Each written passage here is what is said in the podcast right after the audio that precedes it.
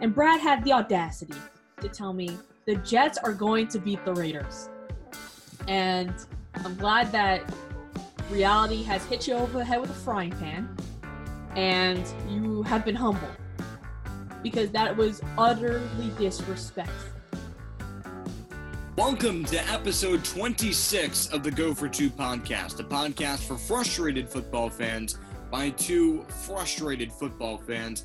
And Jenna, last week we were we were celebrating the quarter century mark. Well, this week it's the half year mark, so that's good. I guess I feel like every episode we're like, "Ooh, look at us," and I feel like you can do that for almost any number. But um, interesting that it is. Yeah, just interesting that you knew that that interesting fact. Well, 26 times 2 is 52. 52 divided by 2, 26.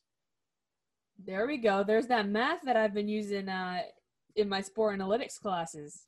There we go. Some deep a deep dive into uh, how many weeks are in a year. We have a lot to get to on this half year episode. Tom Brady slings five touchdowns. Are the Bucs legit? Meanwhile, the Browns put up 49 on the Cowboys in a crazy Sunday, and COVID 19 continues to plague the season, and that dark cloud continues to follow every NFL fan. But Jenna, we begin today with the Texans. And yes, Houston is 0 4, and yes, they might be the most talented 0 4 team in the history of sport but yet they are 0 4. And what does that mean? That means that Bill O'Brien has lost his job as the head coach slash GM. And after a few seasons, 52 and 48. So he was over 500, which is something that not many more Texans head coaches can actually say. Ironically, he's the best coach the Texans ever had in their young history. Over 500 five times, four playoff appearances, two playoff wins, and yet it was a no brainer. Well, I think one of the things that kind of, or a couple things that come into this, is the fact that he traded away DeAndre Hopkins. Everyone knew that was a boneheaded move. Um, and so once you do that, and then your team goes 0 4, I'm not saying that having um, having him is going to completely change the outcome of your game, but he is a, a game changer, and that's a no-brainer. He's killing it over there in Arizona. So that's the first thing. And then the fact, like on the GM side of it, the fact that they might, you know, they're 0 4 currently, one of the, you know, worst in the league. And you know where their draft picks go? You know who they go to, Brad?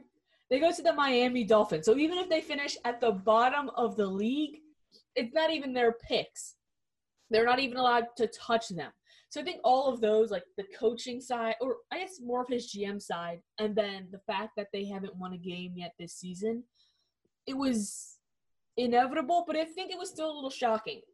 I think people were still like, okay, Adam Gase is going to be the mid the mid season or the early season firing. If not him, Dan Quinn. The Falcons are now 0 4. That is, you know, and they've two of those losses came from blowing leads, and we still haven't seen either of those guys lose their jobs. But we saw Bill O'Brien, which kind of came out of nowhere but was kind of like, yeah, that makes sense.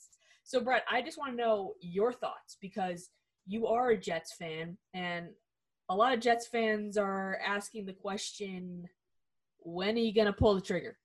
Like, we're done. When are you guys going to be done with this? I would I wouldn't even say mediocrity. It's like even it was it's so much worse. so what are your what are your feelings when you see that news? I just can't believe that Adam Gase wasn't the first head coach fired. I mean, I thought for sure I would have I would put one of my kidneys on the table just to prove it. But the point is, the Jets are standing behind Adam Gase, and we're going to get to this later in the show.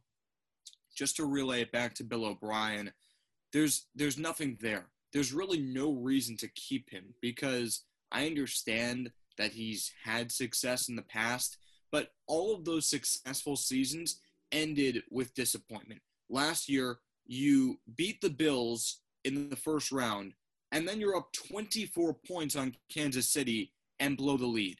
That was the first strike, I feel like. That was the mm-hmm. first time that Texans fans looked around and said, man, maybe this guy isn't the guy. And then you're right, the trade. The trade that sent DeAndre Hopkins to Arizona for a bag of balls. That just made less than no sense. And no one was able to wrap their head around it. You know, oftentimes a coach or GM will make a decision, and as a fan, you might be thinking, okay, that doesn't really make sense, but there's a reason he's doing it and I'm not. So he's smarter than me. Maybe he sees something that I don't. And four weeks in, a month into the season, we know very clearly that made no sense. DeAndre Hopkins is tearing it up in Arizona.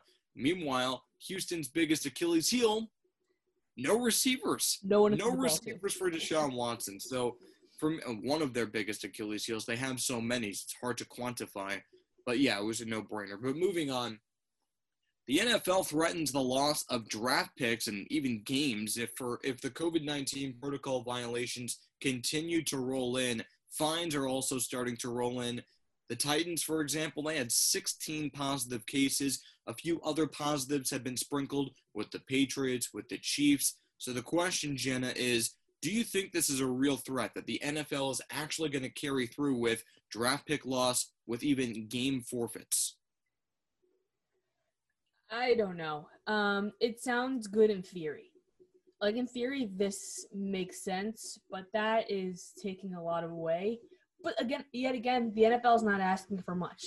They're just asking what, as students, Brad, we have to do on a daily basis, which is wear your mask when you're doing things. Like it's not difficult, but still, some NFL head coaches and teams, not adding any coach in particular, Jon Gruden, it's not difficult to put on the mask. You're wasting money. But I think we should. We like, didn't put it as a headline, but the whole Titans debacle um, that we talked about last week.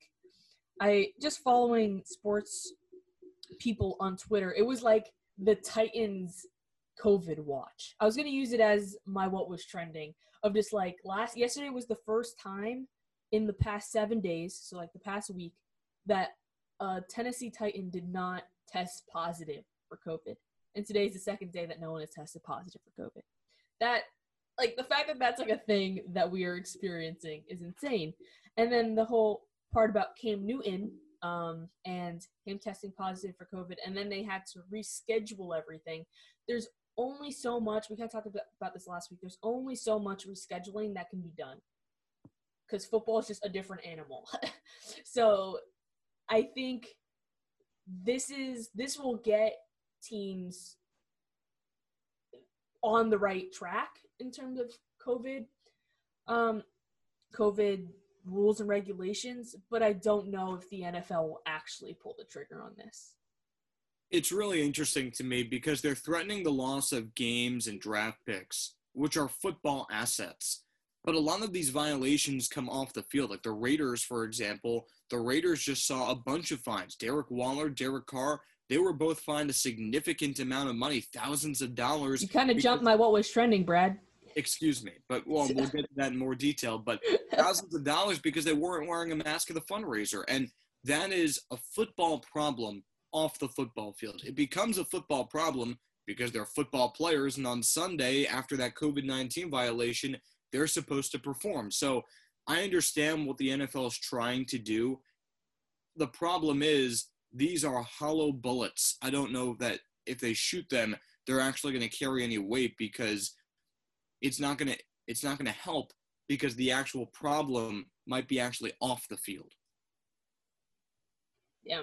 Yeah, that's what I'm saying. I don't know if I think yeah, I don't see it actually happening. I think it's a good threat and it will stay as a threat. But again, we'll talk about that later on. I mean, you kind of said my whole what was trending because there wasn't much more based off just like you know the headline. But we'll talk about it, I guess, more in depth. I'll figure out some some nuanced points with that, um, and the Raiders just completely fumbling on this whole COVID nineteen. We'll Figure it out. There's plenty to talk about later. but hey, back to the X's and O's. Tom Brady goes for five touchdowns in a 17 point comeback against the Los Angeles Chargers in a 38 31 victory. For Bucs fans, this is exactly what they were hoping for. Only one interception from Tom Brady. That's only four on the year. So are you buying in on the Bucs after this big comeback? I never like there was never a point where I was like the Bucs aren't legit. When you have as many weapons as you do, when you have Tom Brady under center, it's foolish to count them out. It's just foolish. Did I expect them to be at the top of their division and kind of to be potentially for me the division favorite at this point? Um, no, I, I didn't expect that. But I think we need to put a little bit of respect on the Bucs name. That's the, that's the best way um, I can put it. And they played a Chargers team that's not fantastic, but they're doing they're doing some things that have been pretty impressive. You know, they forced overtime with the Chiefs. Um, they ended up losing to Carolina, which is an interesting loss that we never spoke about. But Justin Herbert, is, you know, threw three touchdowns against the Bucs. Like they played a team that isn't bad. So I think it's time that we say that the Bucs are legit. There was no point in my mind that they weren't. They did get off to a little bit of a slow start, but welcome to a Tom Brady led team. Slow starts are what slow starts are what they, they're made of. I remember I don't remember what year it was. I can probably check this when you give your answer, but I remember just being a sports fan and the Patriots started 0 2. It it probably happened multiple times, and we were like, it's the end of the Tom Brady era. And I'm pretty sure, well, they most definitely made it to the Super Bowl because that's just what those Patriots did. Um, but I feel like they might have even won it. And they started 0 2, and everyone's like, it's the fall, it's beginning, which that might have been the point where it started to fall, but Tom Brady's still here. He's still doing what the GOAT does. Like, so I don't know. I wouldn't say anyone's really surprised because a lot of people had them taking the, the division. I just didn't because of the New Orleans Saints, who have had a bit of a rocky start. Yeah, well, I'm just going to be the one who kind of keeps all of us in check because just like a big, a bad performance from Tom Brady would make me say this, a good performance will too. Don't let this forget make you forget who Tom Brady is. Tom Brady is old, very old, okay? And just to be frank, he can't do some of the things that made him great. He's not the GOAT. I don't want people to call him the GOAT. He was the GOAT. He is no longer the GOAT. To say that the, the Bucs are playing with the greatest of all time quarterback, just wrong. It's just you don't, wrong. You can't lose being a GOAT because it's over a, a, a, large span of time. You can't just be like, one day you're the GOAT, one day you're not the GOAT. No. You're either the GOAT or the GOAT he's not the quarterback that he was. He's not the quarterback sure. that won six rings. That means he was the goat. Okay. Yeah. I, will he? Will he be the goat five years from now? I, yes, I understand. He's the greatest of all time, and he doesn't cease to be the greatest of all time because he's not good at 42. I understand. But the point is, it's a different quarterback. Okay. And just because he has a flashback performance doesn't mean that he's not that same quarterback. He has four interceptions. The thing that really scares me about Tom Brady two of them were returned for interceptions. And if your name is not Sam Darnold, that's typically not going to fly. And, well, Sam Darnold and Tom Brady. So that to me is a little concerning. I know that the Bucs fans are looking at this touchdown to interception ratio and saying, man, it's not the best in the NFL, but gosh, is it an improvement? And it is. I understand that. And that was kind of the thought process going in is the Bucs are so close. The Bucs are a talented team let's just get a quarterback in there that's not going to turn the ball over. And that's what Tom Brady has done largely. But he still needs to, t- to tighten it up if he wants to win deep in the playoffs. And I think he knows that too because he knows exactly what goes into winning playoff games. But on to a team that probably doesn't have to worry about winning a playoff game. Probably neither one of these teams. The Browns outdueled the Cowboys in an absolute shootout, 49 to 38. And yeah, I, it's a big score for both teams. You can look at it from either perspective. Man, Baker Mayfield went for 49, good for him. Or the Cowboys gave up 38 points, and the defense is allowing over 36 points per game. This is the worst defense in the NFL, Jenna. And we're going to get to more NFC East talk in a bit. But what were your impressions from this wild game?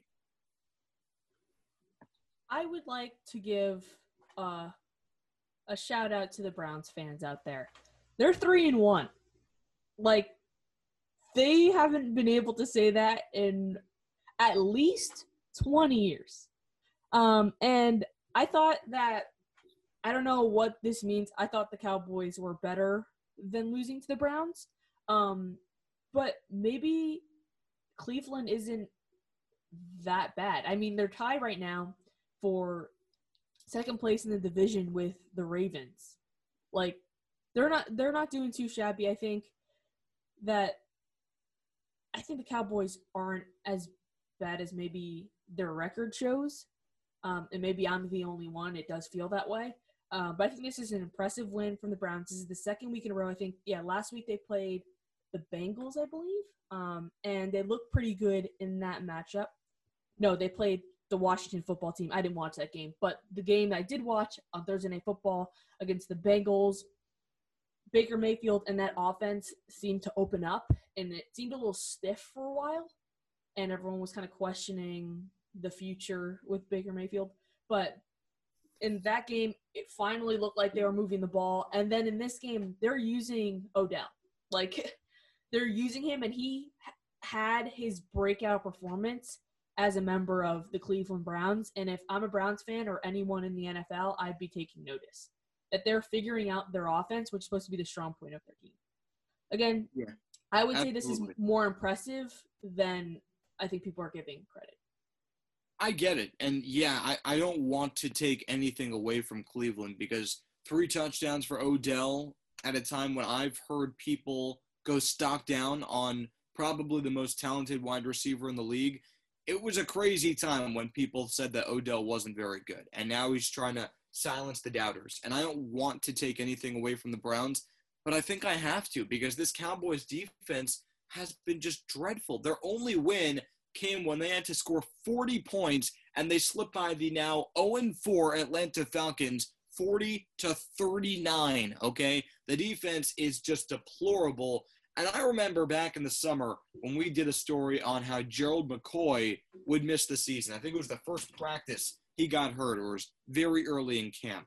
Yeah. And we asked, what will be the impact of this of this injury?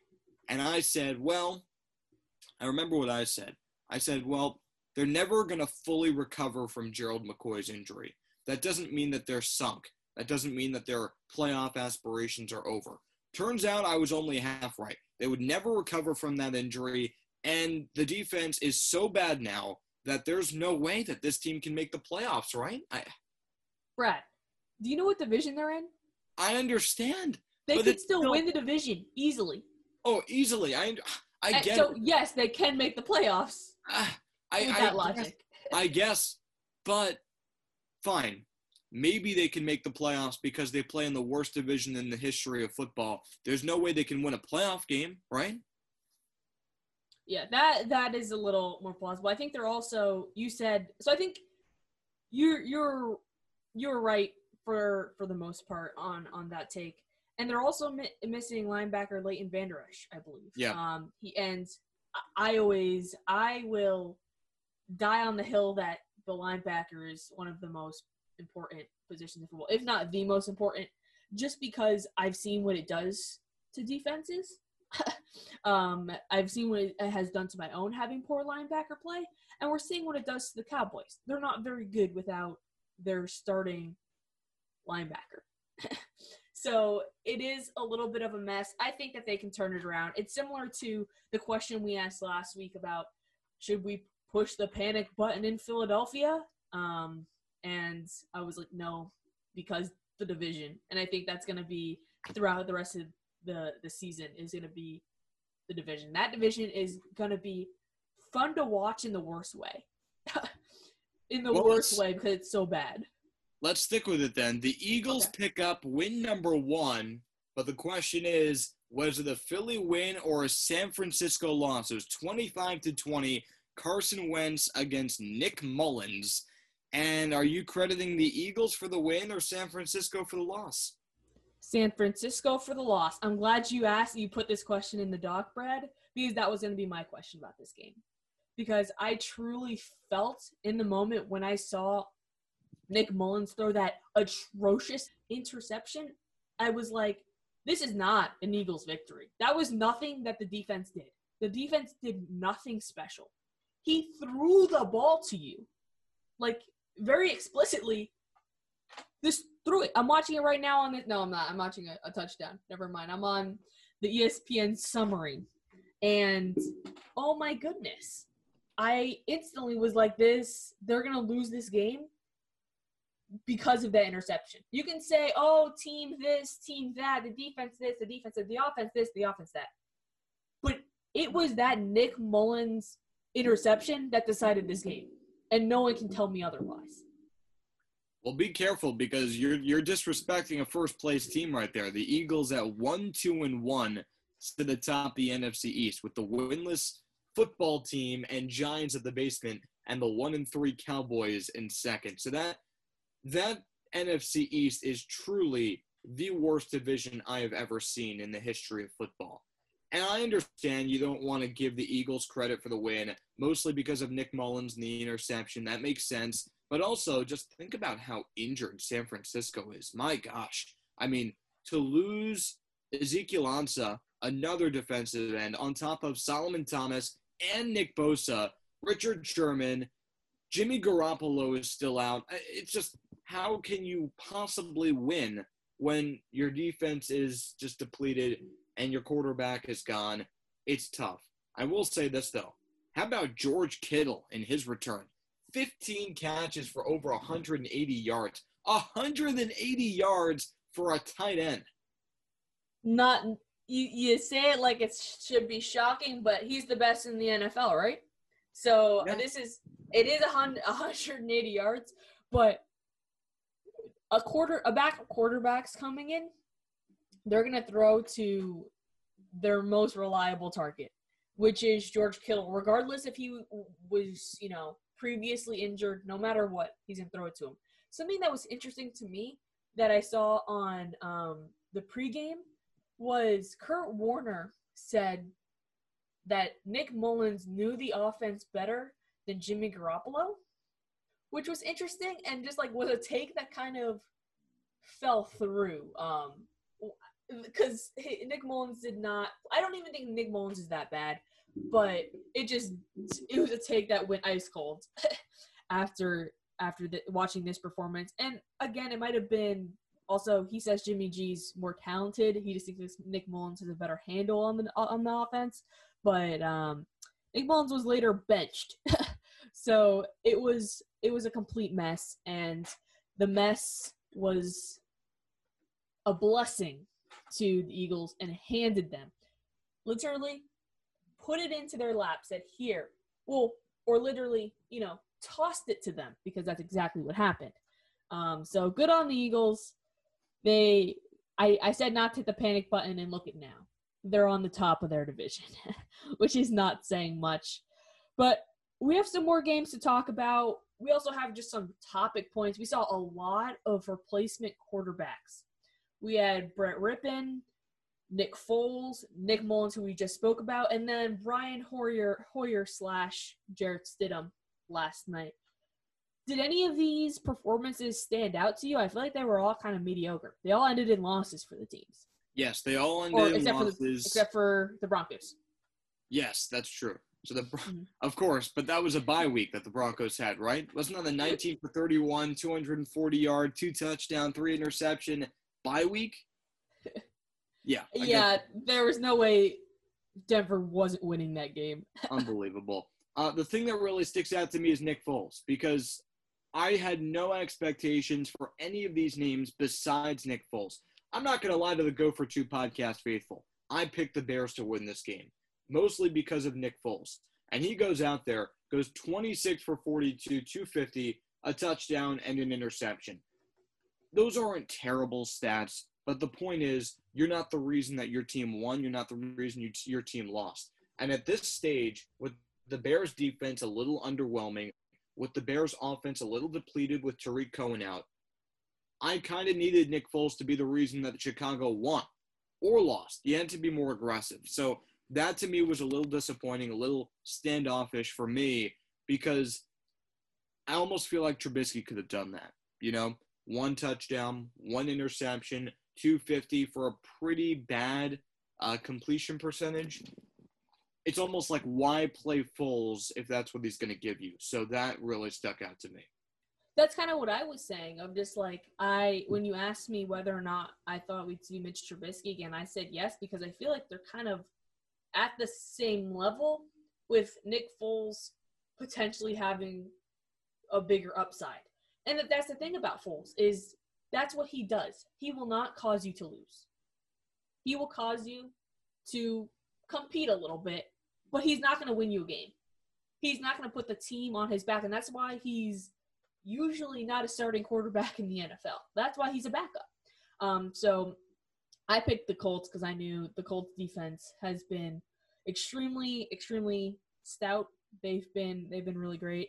Um, I may not be the biggest fan of Philip Rivers, their quarterback, but I will give that team their due and their defense their yeah, due. but but put yourself in my shoes. You know, I'm trying to pick that game, and I picked the Bears. I understand the defense was fantastic last week, but they went up against the Jets. I thought it was fool's gold. I, I know. I, I think the Colts the Colts are a good team. They're a good team, and we already said that Sorry, the Harry. Chicago Bears My were bad. the Chicago Bears were the worst 3-0 team. Yes. so I I was I picked um the Colts to win that, and I was very was, comfortable with that that. was the crazy thing, though, is that I was very much on the side of the the Bears are not good. This is fool's gold that they're three and zero. Don't get caught up in the whole hype train. They're going to win the NFC North. I was not Team Bears, but I still thought that they would slip to four and zero because I don't know why. It was mostly just a feeling. I thought that the Colts maybe were a little. I don't know. They jumped off the tape a little too much just because of the opponent they played. But it turns out I underestimated the Colts. Lesson learned. Yeah, uh, I'm not going to dwell on this too much longer. But the thing with the Colts with me is that one loss, they lost to Jacksonville. Jacksonville's not good. like we thought maybe they would, you know, do some things. I I give credit to Gardner Minshew because I still don't think he's a bad quarterback. I think that just team that team is in tank mode. Um, and so Gardner Minshew can only do so much. But that's the one thing about the Colts that kind of trips me up. Maybe it was just the week one thing, you know, just the we had to get all the jitters out, and we'll see where the Colts go. Um, the thing that was interesting to me was the pick to, to start Brian Hoyer over Jarrett Stidham. Mm-hmm. Only because we've heard this whole offseason before they signed they signed Cam Newton that Jarrett Stidham was the guy. Like we love this guy, Belichick loves this guy. Okay, then given the opportunity to he was gonna be your starting quarterback, supposedly. Why didn't you start him? You ended up having to play him anyway in the fourth quarter, and he didn't do much better than Brian Hoyer. He came in and he threw a nice touchdown pass and then was cold the rest of the game.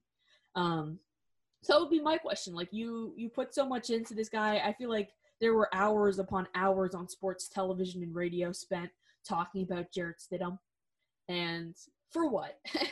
for like wasted time. That would just that was like one thing that stood out to me out of these four quarterbacks. Everyone else kind of gave me what I expected.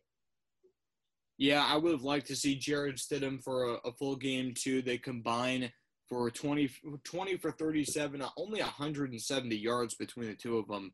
One touchdown came from Stidham and three interceptions. So it was disappointing to me, and I almost feel like New England didn't even give themselves a chance. Yeah, they well they did what I do. I see the Chiefs on the schedule. All right, Chiefs win. And it definitely would have been a different story if Cam Newton was was healthy and able to play in this game. This game would have been competitive. But they had to put their best foot forward and I don't even think they did that. So, interesting strategy. Uh, we're going to move on. We have a lot of Raiders talk in this podcast in the back half. I'm going to be honest with you guys, and this was not from my doing. Brad, Brad, Brad created the rundown. And I see and I look and I said, we're just going to talk Raiders all back half of the pod. And I'm here for it, but it starts on a low note. Um, hmm, I wouldn't even say that big of a low note. But the Bills, you know, they best the Raiders 30 to 23, give Las Vegas their first loss in Allegiant Stadium tier. Um, are is Buffalo the best challengers to the Chiefs?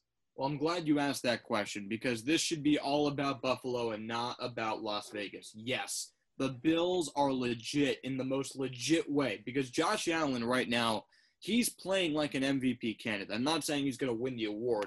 I'm just saying he has to be in the conversation because the things that he has done to carry this team, only one interception on the year going into this game and 10 touchdowns. And that inter- touchdown to interception ratio, you look at his rookie year and you can't even recognize him anymore. Different quarterback. And he still has those young gun aspects to him that everyone kind of liked in his rookie year in 2018, which was, oh man, this guy can run a little bit. He can do a little bit of everything. On top of that, they probably have the best receiving corps in the league, and their defense is definitely top five, if not the best defense. So, yeah, I'm looking at the Bills. I'm looking around the AFC, the AFC, and I'm thinking the Ravens. I guess they already lost to the Chiefs, so give me the Bills. Interesting. I'm happy. I'm glad. I mean, it makes me feel a little bit better that you said this is more about Buffalo than Las Vegas, and we only were down by a touchdown. But again, we'll talk about that later. It wasn't close. But the thing is, the question is, are they the best challengers? And I guess I would have to say yes. But you know where I stand. There is there there are no challengers. The Chiefs are just so much better, and I know that that sounds a little outrageous, but this team is a little outrageous what they're doing. They have a strong defense. I wouldn't say it's, you know, spectacular, but it's strong. And they have one of the best offenses we've seen in our lifetime. like they're they're fantastic. And they played the Ravens, which were supposed to be their, you know, they're equal or people picked I still can't get over the fact that all four of the analysts on Monday Night Football said, I'm picking the Ravens because that puts them above the Chiefs, and I don't even think they're equal to the Chiefs. And they were supposed to be the best, the best thing, the best bet. You had Lamar Jackson, you had all the star power on both teams. This was going to be an explosive matchup, and Patrick Mahomes and the Chiefs put that to bed very quickly. And they did it in, they went for the jugular. And to me, I was already saying the Chiefs, there's no one that could beat them. That showed me that they're willing to prove that to anybody and just keep pushing the gas pedal. And that should be scary to any team who has to face them. And we're facing them next week. So I'm scared out of my pants. But I guess the Bills are the best challengers. I, I like what you said that they have a very complete team. And I don't think a lot of people gave them credit for that going into this season, but we've seen it. The acquisition of Stefon Diggs was it has been huge. He received for over 100 yards. He had a big catch downfield that basically put the game away. Um, so I think right now they're the best option, but the Chiefs are just so so good, and it's very frustrating and annoying. But they are, and I don't see anybody anybody beating them on the AFC side. On the AFC side, we have some interesting teams on the NFC side. We have Aaron Rodgers and and the Green Bay Packers. That's what we're going to talk about right now. But I'm going to put a little bit of Seahawks talk in this as well. Um, without Davante Davante Adams and Allen Lazard, Aaron Rodgers went 27 for 33 for 330 yards and four touchdowns. I had him starting on one of my fantasy teams, and he he got me the win. He got me the win. So appreciate you, Aaron Rodgers. Um, and he threw zero interceptions. So does this put? I mean, definitely puts Aaron Rodgers in the MVP conversation. But this does this put him at the top of the list? He did it with nobody. Yes, uh, that that would be the quick answer, and, and and this is hard for me to admit because Russell Wilson is my MVP pick, but to be frank, Aaron Rodgers has done a lap around Russell Wilson this year and it's not no indictment on Russell Wilson either, but you look at you look at Aaron Rodgers' numbers, and it's just incredible. Only three sacks, which is by the way best in the league. Top five in touchdown passes, just like Russell Wilson. Top five in yards thrown, just like Russell Wilson. And the no interceptions thing, that wasn't just last week. He is still yet to throw an interception a month into the season, which is just incredible. I mean, I would kill for my quarterback to go a full game without throwing an interception, let alone a month.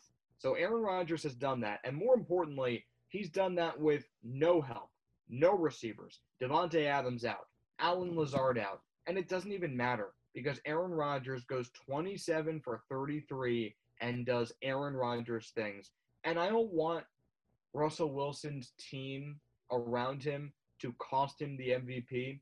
But when I'm looking at it, it does matter that Russell Wilson is playing with one of, if not the best receiver in the league in DK Metcalf, and Aaron Rodgers is throwing to replacement wideouts. I get that. I really do. But right now, every the story is getting created. Not saying that the story matters. I think it does a little bit. That's part of I always say it's part of awards in general. There's a story element to it. I'll use a weird example that I don't know if our listeners will be in touch with, but I'm going to use a pop culture example of the Grammys last year. Billie Eilish has four Grammys. The last award that is put is Album of the Year. And I feel like Ariana Grande's album and Billie Eilish album, they were pretty knotted up at the top there. But what are they going to do? Say, okay, Billie has won four Grammys, but Ariana Grande wins the biggest one of the night at Album of the Year. It just isn't going to happen. I can bet my I can bet my life on there. There was no way Ariana Grande was winning just because it made no sense with the way the story was getting built. Similar to this, the story's getting built. Everyone's like Russell Wilson. He's never gotten his MVP. This he's been, you know, he's been pushed aside by the league. He's underrated. All of these things, and I feel like everyone's hyping the story up. And as long as Russell Wilson continues to play at the elite level that he is playing, uh, it's his award. It's honestly his award to lose. He's going to win this MVP. And I think the fact that he beat the Patriots in the way that, that they did that that they did um that the Patriots that the Seahawks did way they beat the Patriots. Goodness gracious, words are hard this morning. Um and the Packers their only impressive win honestly was against the Saints and the Saints are kind of hit or miss at this moment. So I think the opponents the the opponents have been harder for the Seahawks and there's just no way that the natural evolution. All right, Russell Wilson, he's to get a shot. His MVP. This is his year. He's playing great. And then it's like, all right, all of these things, and now Aaron Rodgers, your MVP. People are going to be pissed. There's no other way to say it. They're going to be upset. Right now, I saw a tweet that right now the like front runners are Josh Allen, which is an interesting one in and of itself. Russell Wilson and Aaron Rodgers, and it's kind of like take your pick. I'm, I, I think your pick is intriguing, and I think is the second, like second to Russell Wilson, and not by a lot, but I'm, I'm sticking with your pick. I'm staying loyal to your pick, and Jenna, that is my reasoning. Jenna, I'm glad someone's staying loyal to the pick because I don't know if I can. And you're forgetting about the Aaron Rodgers story, and it's there. I remember when the Packers took Jordan Love in the first round, and everyone's thinking, oh, Green Bay is going to replace Aaron Rodgers. Here it comes. Brett Favre model, Aaron Rodgers. He's the next one to go. And what does he do? He turns around and, and he pulls out this performance in the first month with an offense that a lot of people thought needed an extra weapon, and that would have been the first round pick that they used on Jordan Love, his mm-hmm. replacement. And and it's just not the case. Aaron Rodgers is no that's why he's the MVP. Because he's no narrative needed. Let me just go out on Sundays, throw 27 for 33, 330, four touchdowns, and of course, no picks. It's again, it's fair. I get it. I really do. Um, we're gonna talk about the what was trending. I'll just start because mine was kind of I, I wouldn't even call it teased at the top. It was it was it was said. So we're going continuing with the Raiders back half theme. Derek Carr and Darren Waller were the two big names out of multiple players that were fined. Darren Waller, D- Darren Waller had a charity event for um, drug and addiction um, prevention, which is a, if you guys don't know, is a big part of his story. Um, I would encourage you to look back at Hard Knocks for the Raiders, which that's you know Hard Knocks. I kind of I've kind of given up, guys. Just just for a little a little bit. I've given up. It's way too too early. Like we're way too into the season at this point. But I'd say go back to the Raiders Hard Knocks and just like watch, figure out which episode is like the Darren Waller centric one. And it's really interesting to hear his story. So he's using his platform now to continue to spread, you know, spread the awareness for the issue. Um, but the charity event within it, so Darren Waller was fined thirty thousand dollars. The other players, so Derek Carr and company, were each fined about fifteen thousand.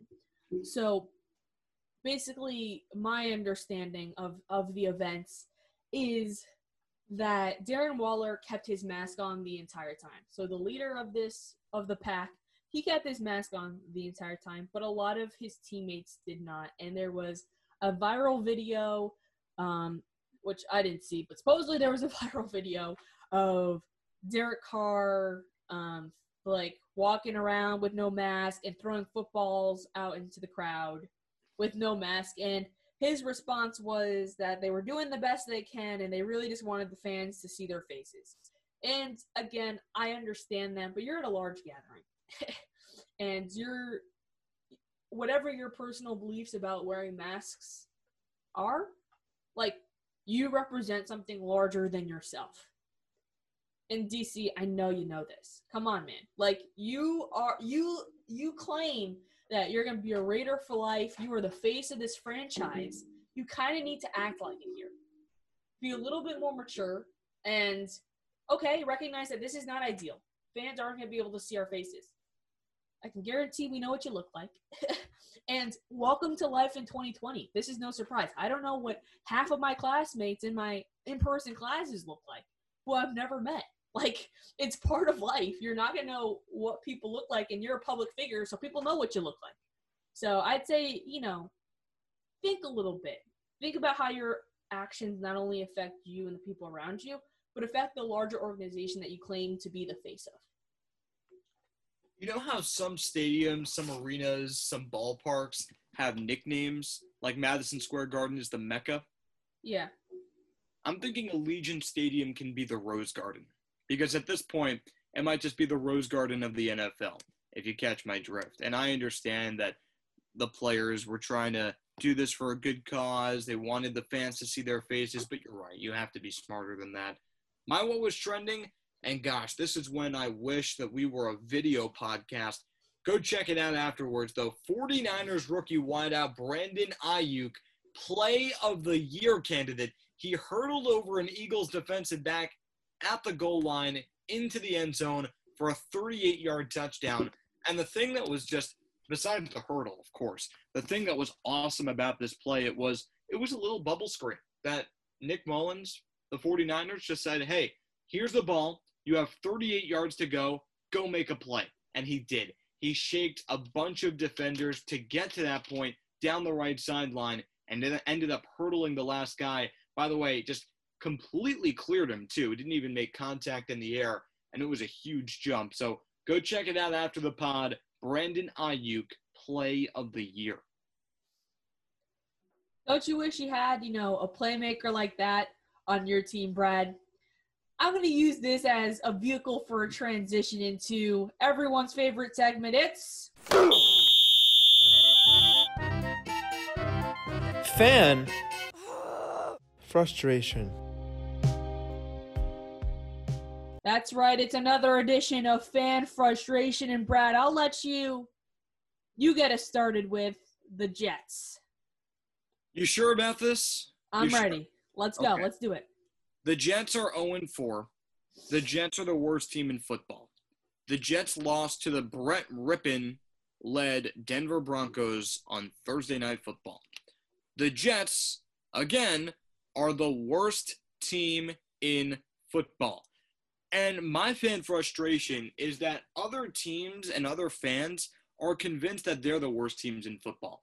Don't take this away from me. The Jets are the worst team in football. I was talking to Kevin Kloss from WAER the other day, Jenna, and he was telling me, oh, you know, the Jets will win a game. The Jets will win a couple of games. Like, let me look at the schedule for you.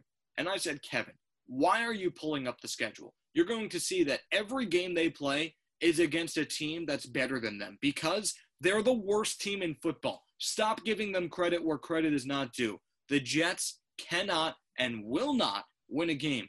And I don't want anyone to think, to fathom, that there is any other alternative motive to this season for the Jets than Trevor Lawrence, a, or the number one overall pick, trade it for a king's ransom. Because at this point, I can't think of a different roster I'd rather have, or a coach, certainly a coach I'd rather have, to tank for the number one overall pick. The Jets are the most equipped to tank than any other NFL team than I've seen in a while.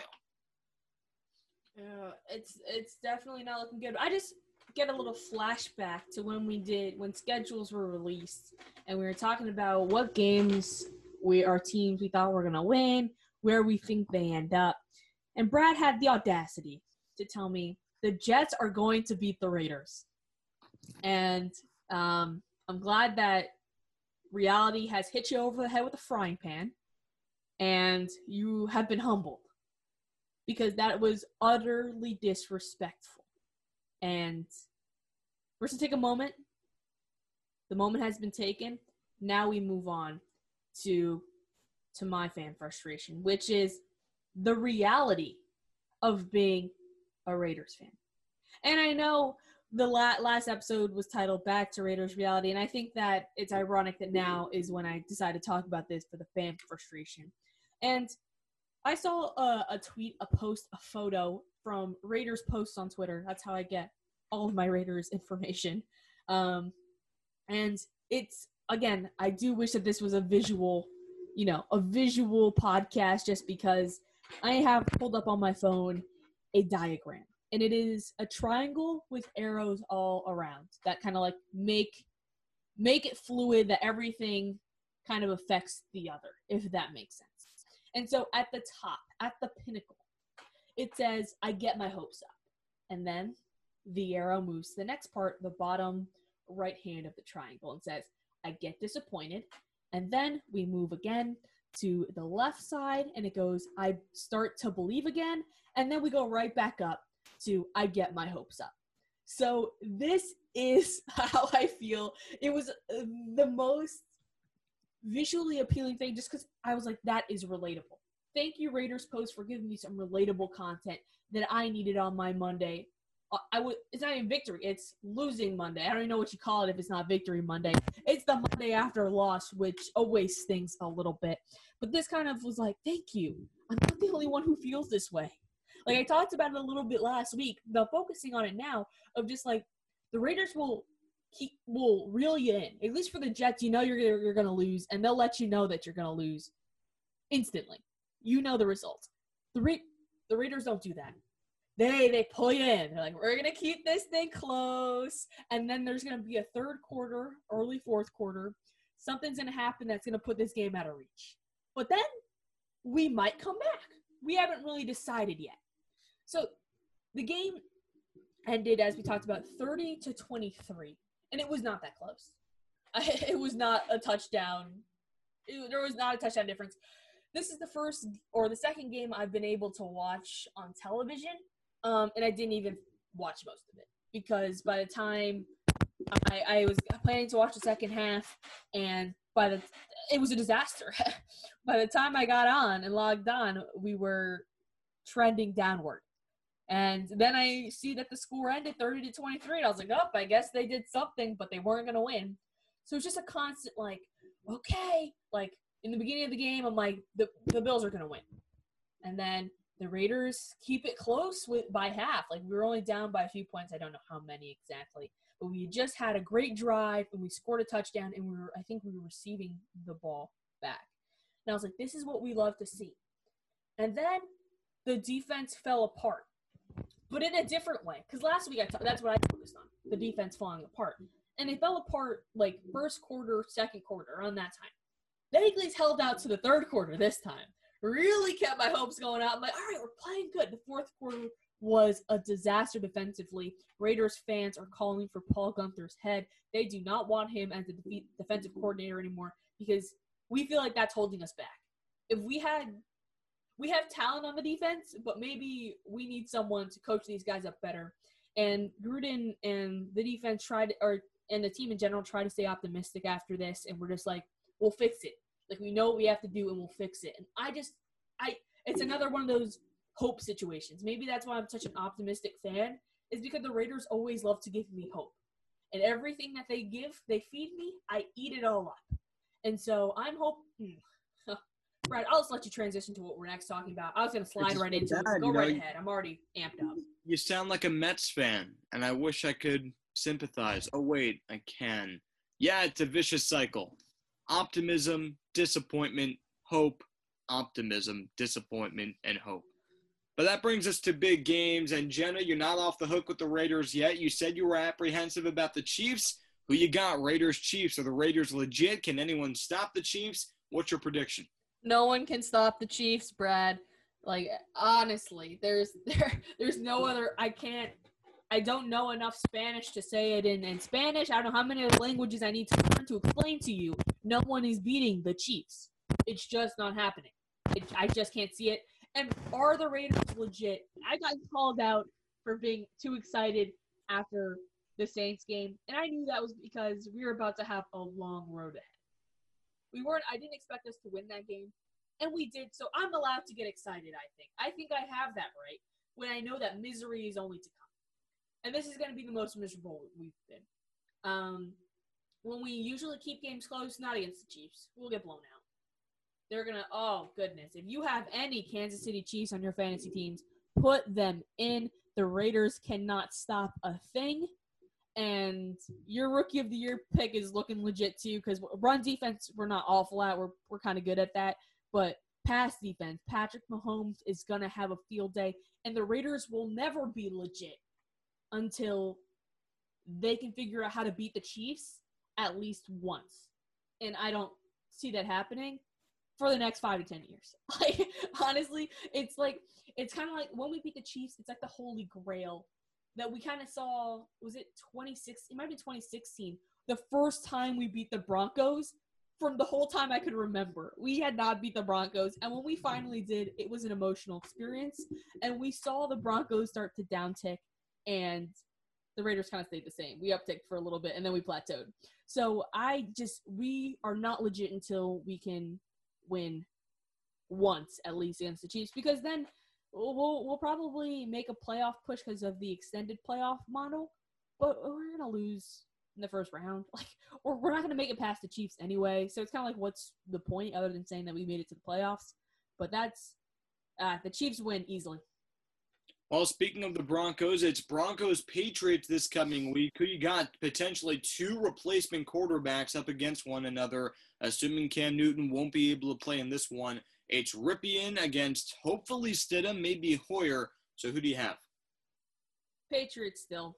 Like I think that the Patriots backups were dealt a bad hand. Like you could not have gone against the worst, like a a worst, like worst possible team. Like again, no one will beat the Chiefs. It's one of the best teams we've seen in a very long time.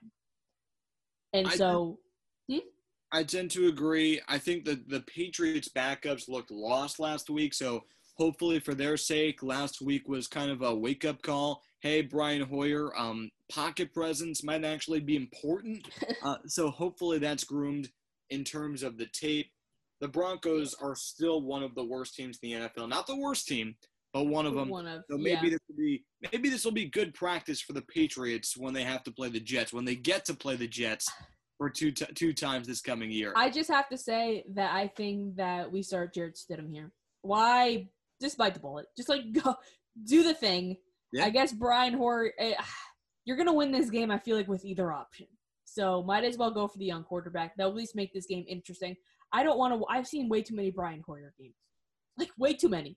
Let's- Yeah, and I- you know what?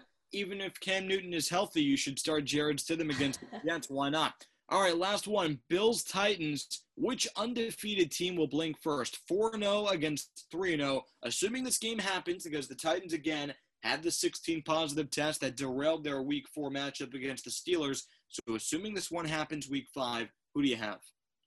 Well, Brad, this was the most intriguing one for me because the Titans have been doing some things and they've been winning games and eking out last second victories, and a lot of their margins are pretty close.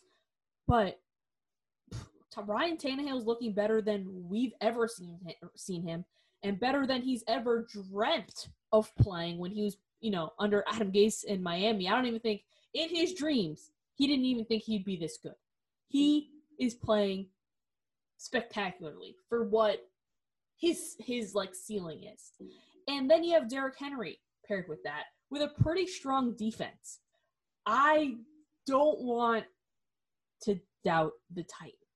But the Bills, you have Josh Allen's star power, star power, um, his connection with Stefon Diggs. They're doing all the right things, and they have a better defense. Buffalo has one of the best defenses in the league, and all that together, it makes it really hard to be optimistic that Tennessee's going to win. And I really want to pick Tennessee, like so bad. I want to pick the Titans. They get me excited. I like this team. I picked them to win the AFC South. Like, I am a Titans person. But I know that the Bills are going to win. No matter how bad I want the Titans to win, I'm realistic and I want to choose the team that's actually going to win. If I'm doing picks, I'm not going to get spicy with it. I'm never known to get spicy with it. I'm going to go exactly who's to who I think is to win, not who I really really really hope and I will it into existence. It's just it's just not what's to happen. What do you think, Brad?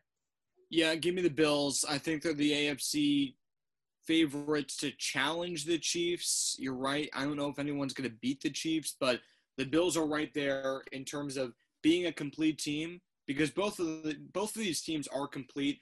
I have to wonder if if the essentially bye will actually help or hurt the Titans. I mean, a bye would in theory help them, but the 16 positives, what did that do to the team? I don't know. Too many variables with the with the Titans this week, so give me the Bills. But that's all we have for you on this edition of the Go for Two podcast. Thanks for tuning in. If you have a question, comment, concern, send us an email, go for two pod at gmail.com. Also, check us out on Twitter at go for the number two podcast. We're on Apple Podcast, we're on Spotify, so go take a listen on either platform, but mostly Spotify, trying to expand that reach. And if you can't find us right away, just type into the search box a podcast for frustrated football fans by two frustrated football fans. Thanks so much for making us part of your afternoon, and we'll see you next time.